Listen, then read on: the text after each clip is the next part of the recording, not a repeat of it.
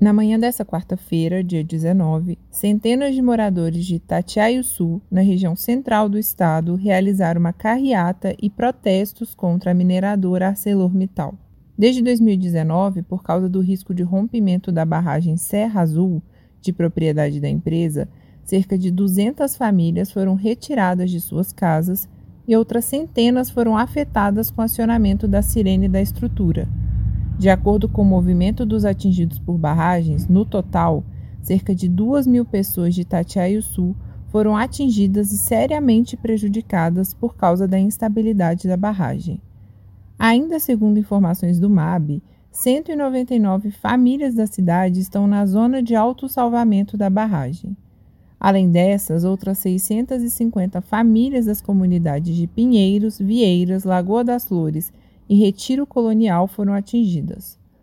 O ato, organizado pelo Movimento dos Atingidos por Barragens, começou às sete e meia da manhã na pracinha da comunidade de Pinheiros e seguiu em carreata até a entrada da mineradora, que durante toda a manhã foi ocupada pelos atingidos. Patrícia Odione Lima, membro da Comissão de Atingidos pela Barragem e participante do ato, relata a realidade dos moradores é, nós estamos reivindicando, né, diante de tantas negativas da Arcelor, os danos morais, desvalorização dos imóveis, né? Nós precisamos da equipe para produção de provas, acompanhamento da reparação, trabalho e renda, moradia e continuidade do tratamento dos demais pontos.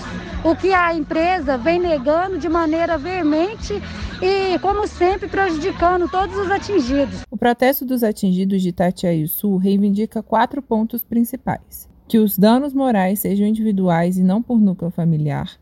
Reconhecimento por parte da ArcelorMittal da desvalorização dos imóveis dentro e fora da zona de autossalvamento e reparação com justiça.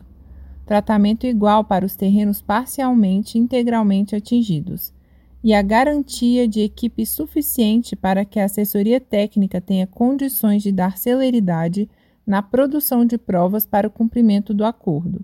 Questionada pela reportagem, a mineradora não respondeu a todas as reivindicações do protesto. Em nota, afirmou que está empenhada nas negociações de um acordo para indenização e reparação aos moradores do distrito de Pinheiros, mas não mencionou os atingidos de demais comunidades.